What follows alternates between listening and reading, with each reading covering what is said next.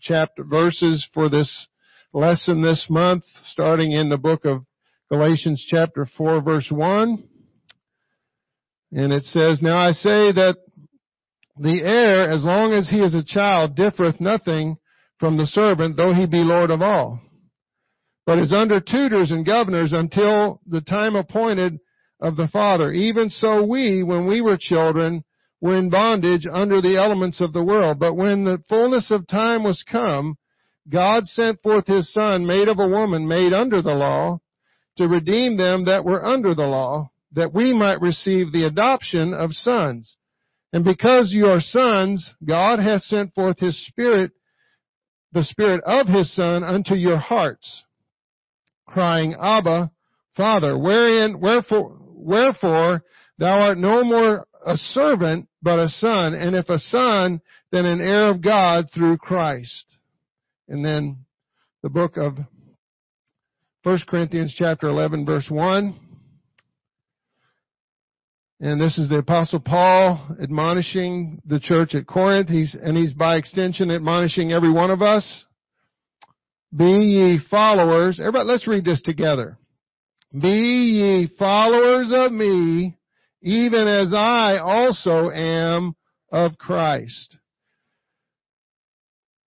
And in one interpretation it said, be imitators of me, even as I am an imitator of Christ. And we talked a little bit in the past about the fact that Paul really didn't know Jesus like Peter and John and all the other disciples. He knew, probably knew of him, but he didn't really have that one on one. He wasn't one of the twelve. So, but he knew about him, and so he, I, I anyway, I posited the the very very distinct possibility, and I think I've I've found some stuff that that will back me up on this. But I believe that in that three days that he was blind, and then and, and then there was a three year period where he went out kind of into the wilderness. I believe that God was giving him what he needed: revelation, wisdom, knowledge, understanding. So that because he called him, and if he called him, then he was, he had to get him ready. And so he had to learn about Jesus the hard way, I guess you might say. Because he didn't get to rub shoulders with him when he walked on this earth. So that's why I believe that's why he says, follow me as I follow Christ. Because it was Jesus when he said, who art thou, Lord?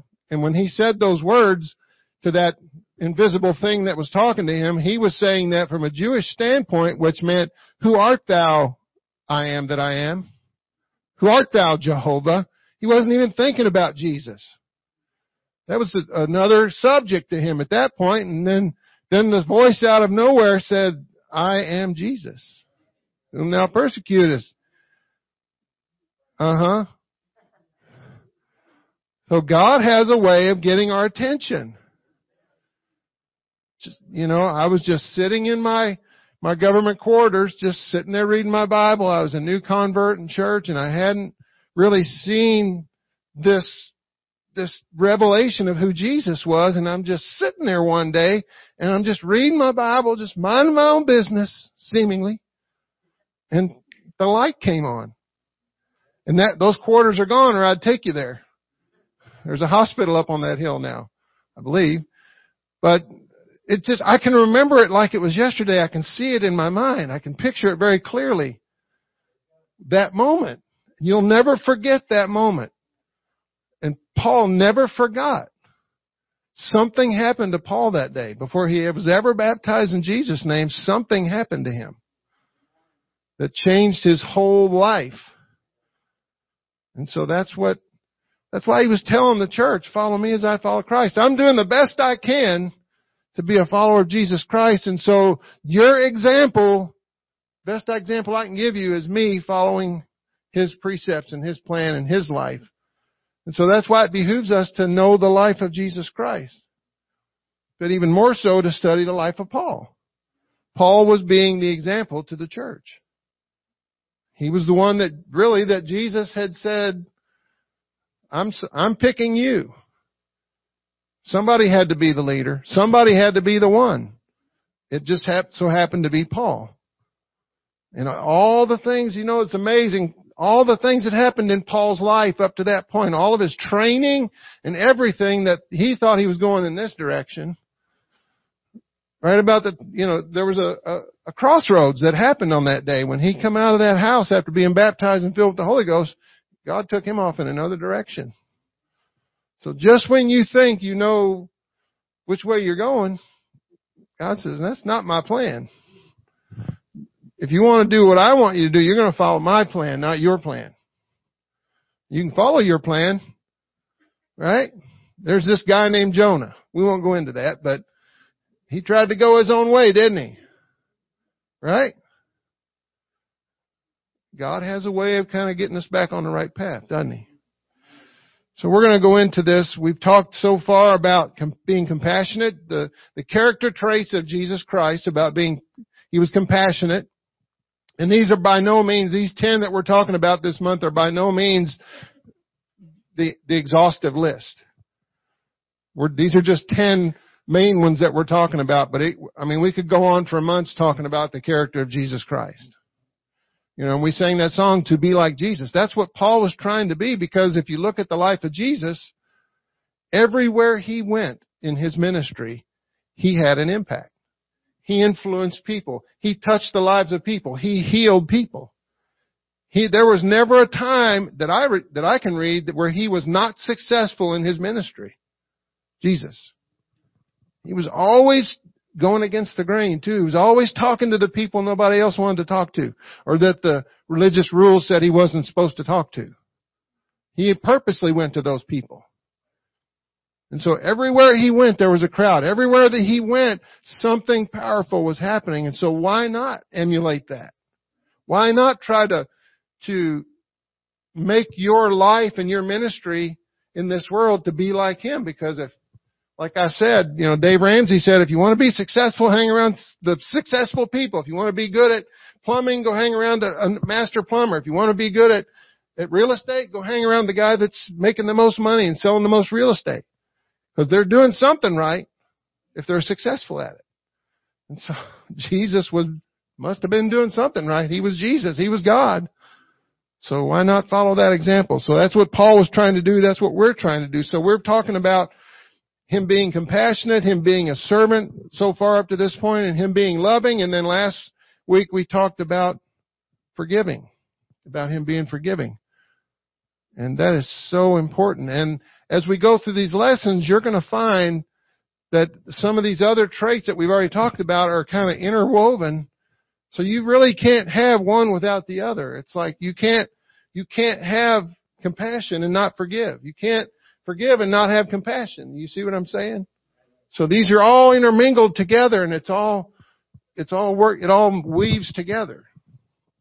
So we're going to launch off into talking about how Jesus was committed. And uh, there I said that his, his con- he was conscious of his purpose and committed to the end. You might say he was committed to the process because even Jesus went through a process right?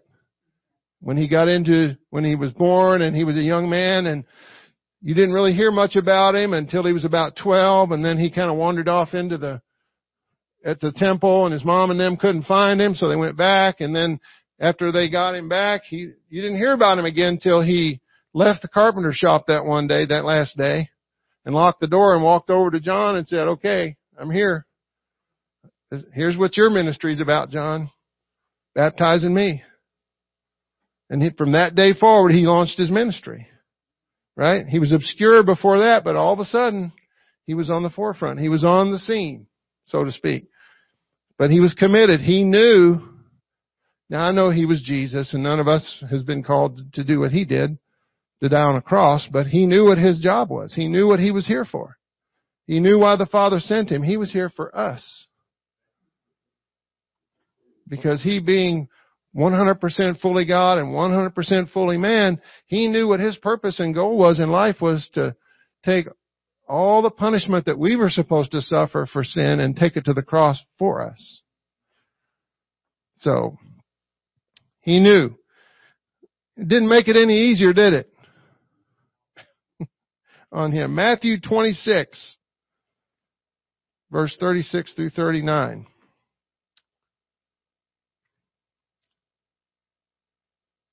Then cometh Jesus with them unto the place called Gethsemane, which is that word Gethsemane means the place of the press. It's where they pressed the olives to get the, the juice and the oil out of them. And saith unto the disciples, Sit ye here while I go and pray yonder. And he took with him Peter and the two sons of Zebedee, and being began to be sorrowful and very heavy, then saith he unto them, My soul is exceeding sorrowful, even unto death. Tarry ye here and watch with me. And he went a little further and fell on his face and prayed, saying, O my father, if it be possible, let this cup pass from me. Nevertheless, not as I will, but as thou wilt. Father, I'm committed to the thing that you called me to. In my flesh, I know I'm getting ready to go through some excruciating pain like nobody's ever felt in their life before. Uh, anybody in here? Nobody in here could imagine what it feels like to be beaten on your back like that and to have your, your beard ripped out and, and to have all those things happen that happened to him. And he didn't, in his flesh, he didn't want to go through that. Anybody in here want to volunteer to go through some pain? no? Well, that's what he was doing. And so, but he said, but nevertheless, I'm committed to the cause. I'm committed to the process. I know what I gotta do and I gotta do it, whether I like it or not. And that's the attitude that we have to take in our walk with God. We've got to be committed to the cause. It's been said that Jesus was born to die. That was his destiny to fulfill. And he reminded, he remained committed to that throughout his life, whether he understood it or not. We tend to shy away from commitment sometimes in this world. And that's, it's not encouraged, but it's normal sometimes for us to kind of shy away from things that we're not comfortable with. Sometimes commitment means we gotta get out of our comfort zone. We gotta do things that we maybe don't feel like doing right? Because that commitment, you know, if we count the cost of the commitment sometimes, we don't know if we're, if we got what it takes to, to do that. Right? Cause it just, you, you can't just be anybody and join the military. right? I don't care what, if it's boot camp or whatever, they've, they've helped you find out if you're committed or not. they help you find that whatever that is you need to either go forward or go out. But that's what that process is for. And so that's what, even Jesus did that. It was a weeding out process. There's one place in the Bible where it says that certain disciples followed him no more. And he said to the other ones, are you also going to leave me? Are you, let's see where your level of commitment is. And we have that same question today. When the going gets tough, are we going to go find somewhere else to go to church? Are we going to say this is too hard? Ah, there's an easier religion out there somewhere else. Hey, it wasn't about easy for Jesus, was it? Right? And you think about in your own life, every one of us is different. You think about in your own life what it took for you to get to this place where you are. Where, think, look back and see where He brought you from. And the commitment that He had to you. All He's asking you to do, it's, it's your reasonable service, the Bible says. It's your reasonable service. And inside those, in that reasonable service is persecution, is all the things that you have to go through. Now, I've heard stories about Pentecost in the early days and how they had rotten eggs and rotten tomatoes thrown at them and their tents burned down and all this kind of stuff. And, you know, I've been in this for 30 years and I have never experienced anything even remotely close to that. But that doesn't mean it's not coming. And if you look, if you listen, if you're paying attention to what's going on in this country right now, it could be coming our way. Like you've never seen it before. And that's where, as they say, the rubber's going to meet the road. That's where you're going to find out how committed you really are. If, just imagine in other countries, they, they, they take somebody that's, that's, that's decided to be a Christian and they kick them out of the family and then they kill them. And if somebody, if they were killing one of your family members in front of you and challenging you either you stop serving God or I'm going to kill your mother. What are you going to do? Oh, that would never happen in this country. I'm sorry. But I just like the philosophy of never say never. That could happen in this country. I don't know. I don't know when it's going to happen. I think it's going to be a matter of, of when, not if. That's my opinion. Because it's if you look around, it's already happening to some extent. Okay, the persecution it's already starting. If you don't believe me, you just you just start scouring the the news on the internet and you start reading some articles and you'll find that it is really happening. And so, are we willing to to suffer for His namesake? Those guys that went over, went before the all the legal people and all the you know the, the authorities in the in the New Testament that got beaten and all that and told, "Don't you preach in the name of Jesus anymore." What did they say when they left there? As they're walking out half beaten, they're going, "Hallelujah! We got beaten for the name of Jesus." That's what they said. When they got back to their friends, they were all they were having a party about it. We were honored to be to be bruised and beaten and go and put through all this stuff for the sake of the name of Jesus, would we have that same attitude?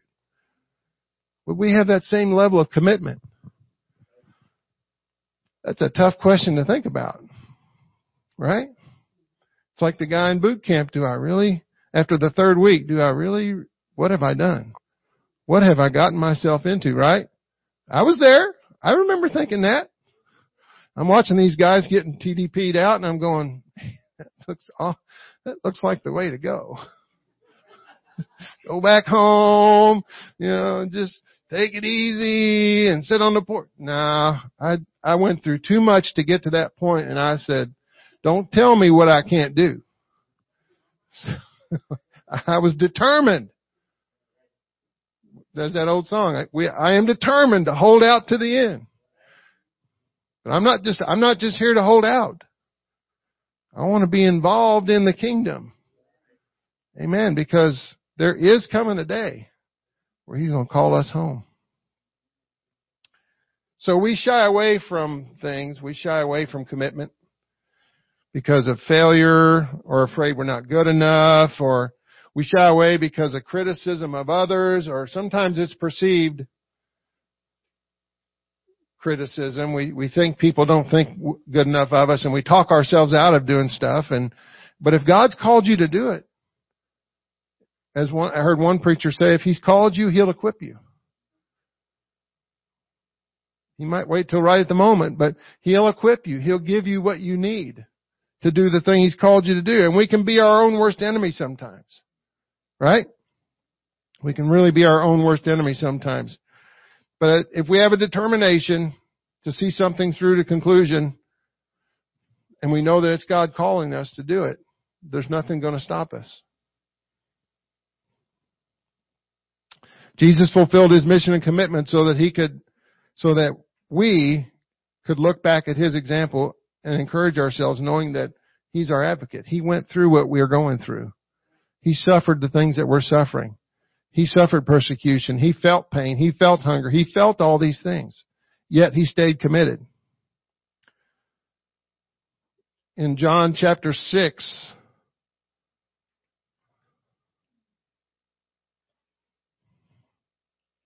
verse 60.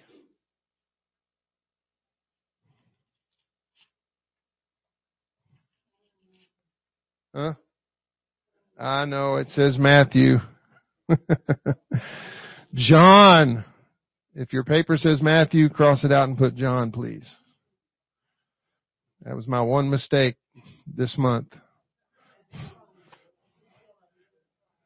It's alright.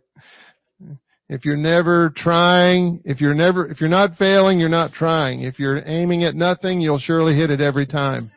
Right? Some stuff you don't forget when they send you through that training in the military. Right. Maximum effective range of an excuse is zero meters. Right? PLDC, Panama. It was on the door, classroom every day. I had to see that for six straight weeks. You don't forget. And it, it works in life, doesn't it? Many therefore of his disciples, when they had heard this, said, this is a hard saying.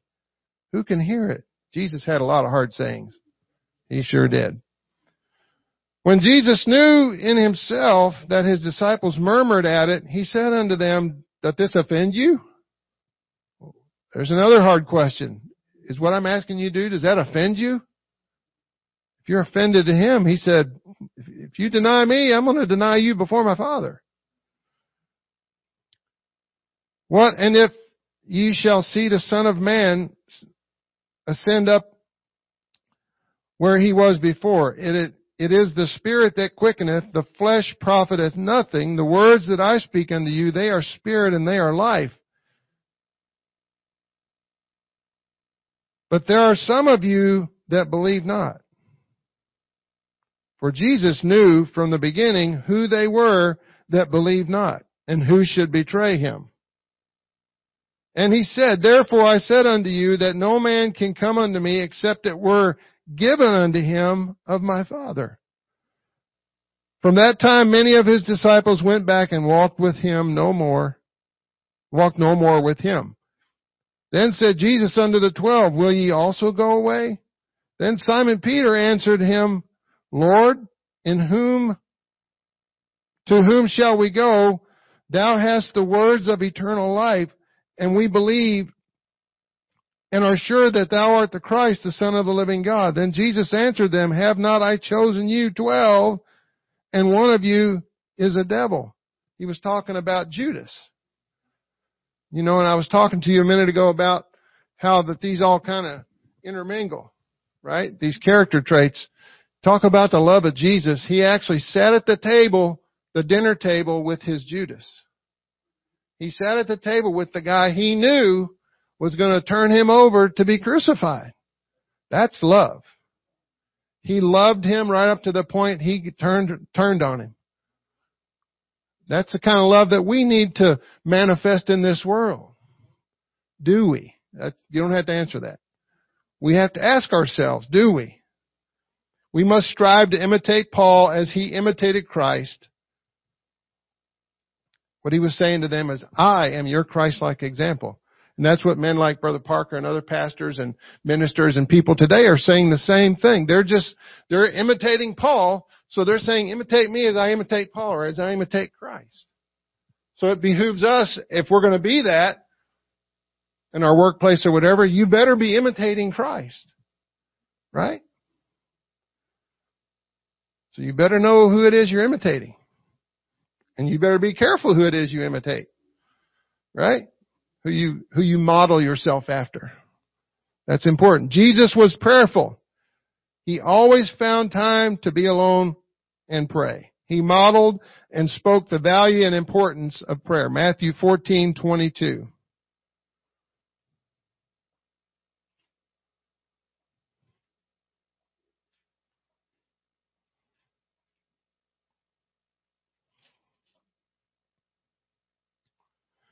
Verse 22 and 23, and straightway Jesus constrained his disciples to get into the ship and to go before him into the other side while he sent the multitude away. And when he had sent the multitudes away, he went up under the mountain apart to pray. And when the evening was come, he was there alone.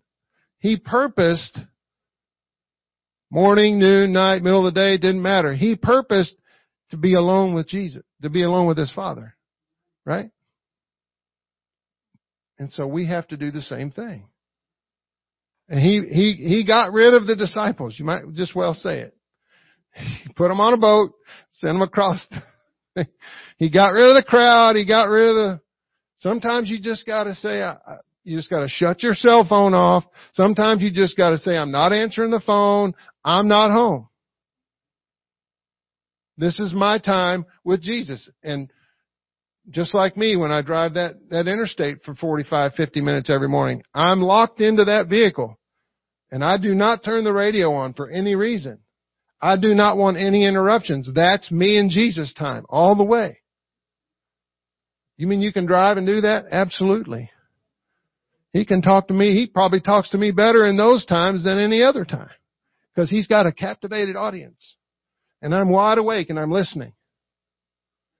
Amen. And so we've got to purpose and I could fill my time with, I could stick a CD in or I could just, you know, listen to a book or something, but I, I don't know. I just felt like one day I was doing that and I felt like he told me, shut that off. What if I want to talk to you? you only got to tell me once. And when I, when I feel like he lets, like it's okay, every now and then I'll, I'll listen to something. But for the most part, that's my time. And so, you know, we have to redeem the time, the Bible says, because the days are evil. And that, that to me, that's talking about my prayer time. I can't just say, well, I did my hour in the morning. I'm done and I, the rest of the day is mine. Can't do that. I could. I'm sorry, but the Bible says pray without ceasing. Somewhere. I know it says it in there somewhere. Praying always with all prayer. It says that in there somewhere too. And supplication for all saints. Right? So just those two scriptures alone is telling me I gotta pray when? All the time. All the time. Every moment that I'm awake, every moment, every chance I get, I gotta be talking to and listening to my Heavenly Father. Right? Because He's going to tell me what, He's going to tell me what I need to do. He's going to lead me and guide me. And if I, if I'm praying that prayer in the morning, Lord, it's my, it's your life, not mine. In you I live and move and have my being. You order my steps today, Father. You tell me where to go. And if you have faith and really believe He's going to do that, He will. So I want to hear what you're saying. I want, I don't want to hear what I'm saying to myself. I want to hear what you're saying. I want to do what you're telling me to do. I want to be a part of what your plan is today. And that's all about prayer. And prayer is really, you know, we're just spending time. It's just like spending time with a friend.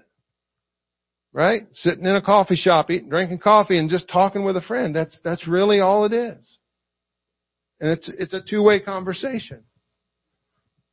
We talk, and then he talks. Then we talk, then he talks. We don't dominate the conversation. We don't, we don't give him our laundry list of everything we need him to fix. Right? That's really not, you know, if, if the Heavenly Father said, I know what you have need of, then what, what, we don't even have to pray for that stuff. Seek ye first the kingdom of God and His righteousness. All these things will be added unto you. Don't worry about what you're going to wear, or what you're going to eat, or where, what you're going to drive, or any of that stuff. Don't worry, I got it. If I take care of the sparrows, I got, I got you too. Pray. So our, our, I guess my question is, is our prayer more kingdom based or need based? Do we come across to Him as needy? Oh God, my toe hurts today. God, fix it. You know, I'm like, mommy, kiss my boo boo. Right? he, he might have that thing in your life for a reason. You don't want to pray it away. Right? Right? Am I okay? You don't want to pray it away. What if he put that trial in there for a purpose to help you? Paul tried to pray that problem away and he said, nope, my grace is sufficient, for my strength is made perfect in your weakness. Right? If that works for Paul, that works for us. So, I don't know. Let's see here. And I put a little note on there. God's not keeping a little prayer journal log for us. He's just not. He's not. Uh, it's not like a little horse race where you're ahead of me because you're praying more than I am. I mean, that's just, he's not. It's about quality. Right? It's about spending time with Him. Like that Larnelle Harris song, I miss my time with you. Those moments together. I need to be with you each day, but you hurt me when you say you're too busy. Busy trying to serve me. But how can you serve me when your spirit's empty? And then he says, there's a longing in my heart, wanting more than just a part of you. I miss my time with you. He wants T-I-M-E from us. That doesn't mean we have to just kneel down all day long till we can't feel our knees anymore. But, you know, I can have a conversation with you walking down the street or sitting in my house or on the phone. And so we can have a conversation with him anywhere, anytime about anything.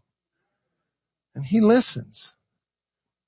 We just need to do a better job of listening. Right? If we were to honestly evaluate the quality of our prayer life, we might find that most of the time we are praying need-based prayers. So we have to ask ourselves, what, what, Father, what do I need to pray about?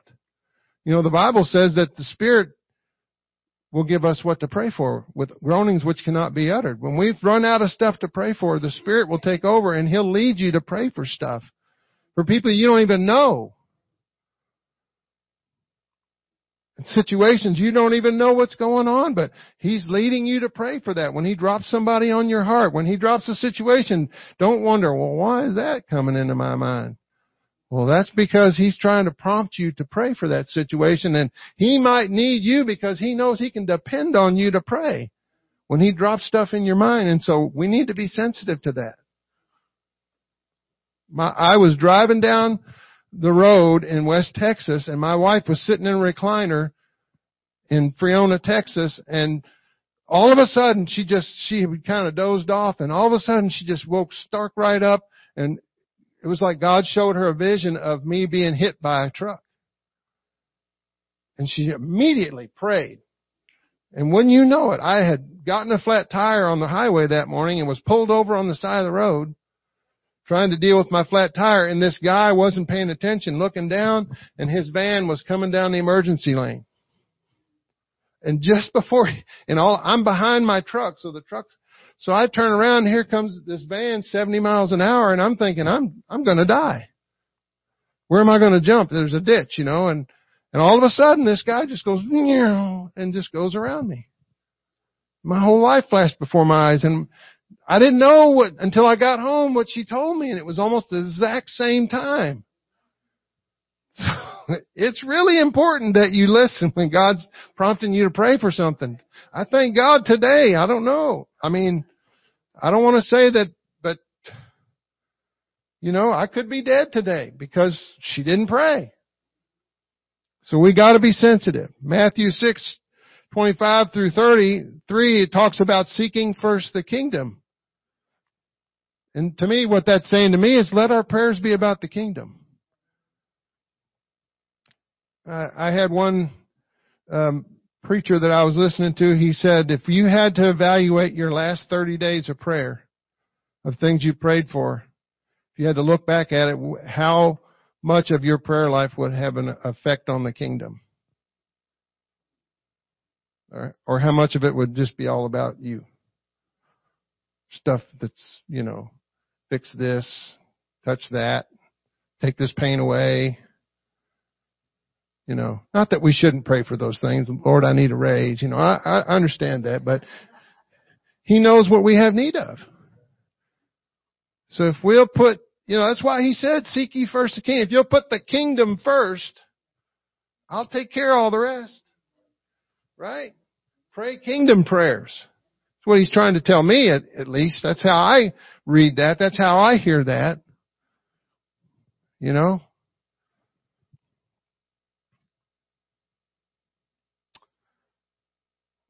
Praise God.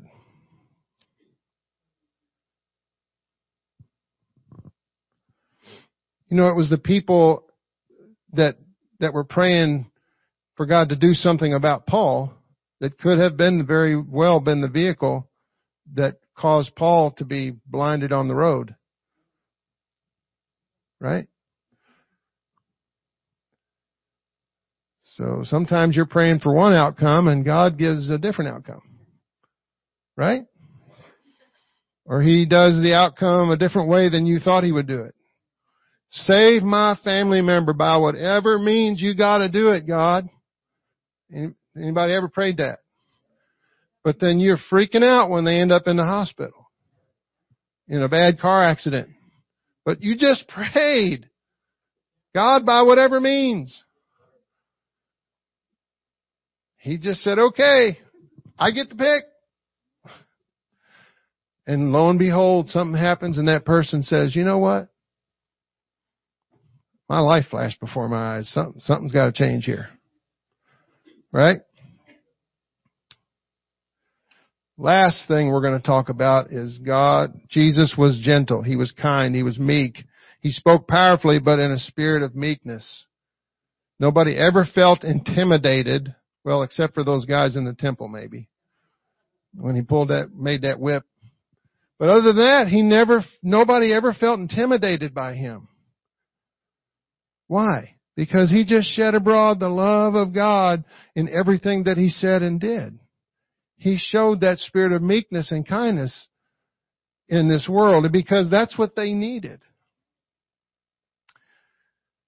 James 3:16 and 17 says, "For where envying and strife is, there is confusion in every evil work, but the wisdom that is from above is first pure, excuse me, then peaceable, gentle, which means fair and equitable, easy to be entreated, which means approachable, full of mercy and good fruits, without partiality and without hypocrisy. Matthew 12, 11, 27 through 30 talks about him being a kind and loving Savior. What other kind of Savior would you want? Amen. It's out of His kindness that we're even sitting here today. Ephesians 4.32 says, And be ye kind one to another. Paul talking. This is the guy, Paul, that was telling us to follow him as he followed Christ. Be kind one to, one to another. Tender hearted. Here we go. All this stuff blends together. Forgiving one another. You mean being forgiving has to do with kindness? Man. Even as God, for Christ's sake, hath forgiven you. He was kind to you. He overlooked your faults and your failures and all your sin, and He saved you anyway. That word kind in the Greek is Christos.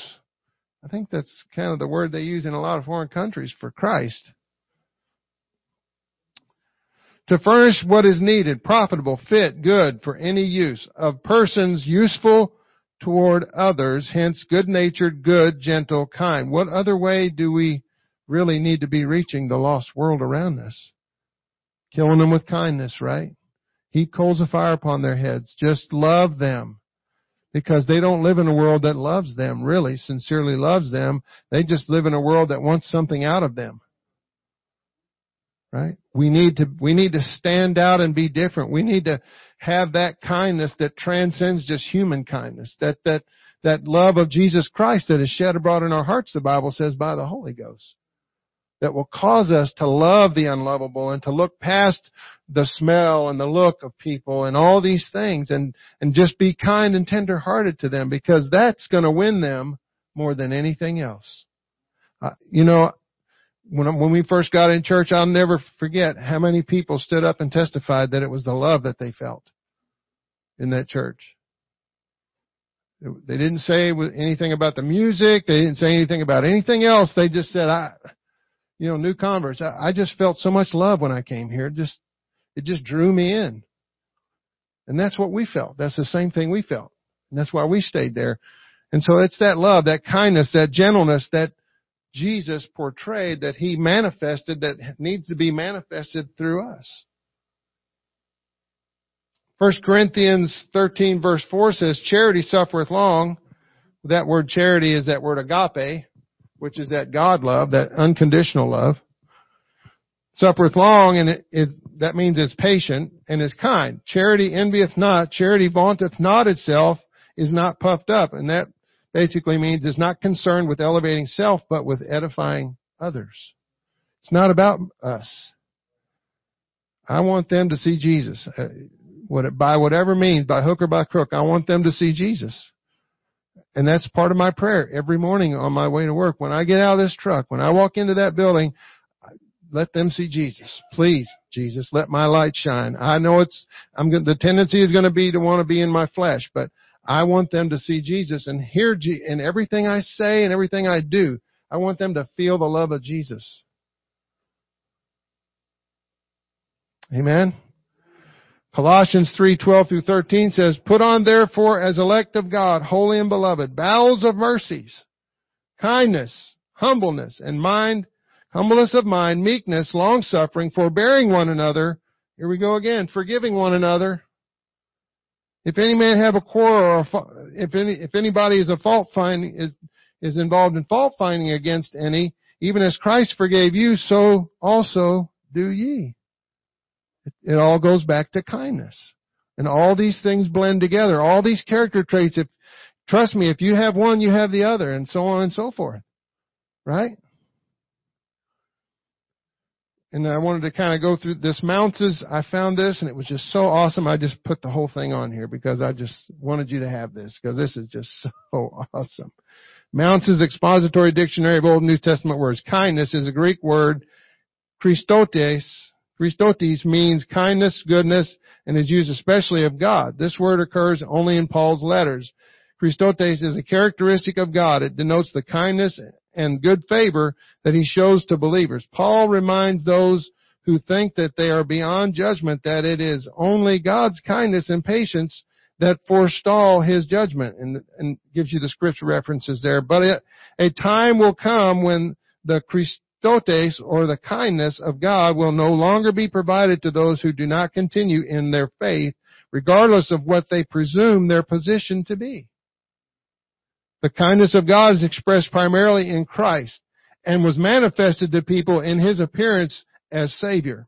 Number two, as a result of receiving Christotes or the kindness of God, believers are to clothe themselves with kindness to such an extent that it characterizes them even in the midst of trials and persecution.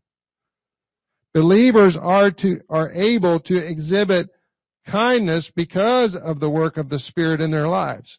For kindness, Christotes, is one of the aspects of the fruit of the Spirit. Because unbelievers are without the Spirit, Paul can say that no one among them manifests kindness. So, you really can't manifest true kindness without the love of Jesus and the kindness of Jesus first being manifested in your life. And when you are manifesting that kind of kindness, it's not your kindness, it's His. Because it's not in us to just love everybody. We want to kind of pick and choose as, as human beings, we do. Right? We want to pick and choose. But he want, he loved everybody. He went up and touched the, the foulest of sinner. He went up and touched the leper. He went up, he just, he broke every rule. He went against every norm of that day. And that's what we need to be in this world, in this city of La Crosse. We need to be that difference. We need to manifest this kindness, this love, this compassion, all these things. And a lot of, you know, we were talking about prayer. A lot of that's going to come through a prayer life. Because, you know, I don't know about you, but God's still working on me.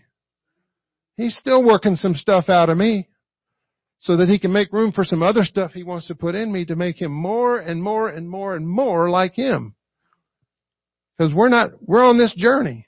We just sang that song, all through life's journey from earth to glory. We're in a journey down here. We're still in the race. We, we gotta stay in the race. Amen. We got we got to manifest the character traits of Jesus Christ. Amen. So next week we'll finish up with the last three and and God will get all the glory. Amen. Thank you, Father, for this time together. We plead the blood over the rest of this service. Bind every devil and every spirit, Lord, that this pastor would minister mightily to us, Lord, that each one of us are, would have hearts to receive what you have to say to us today. In Jesus' name, amen.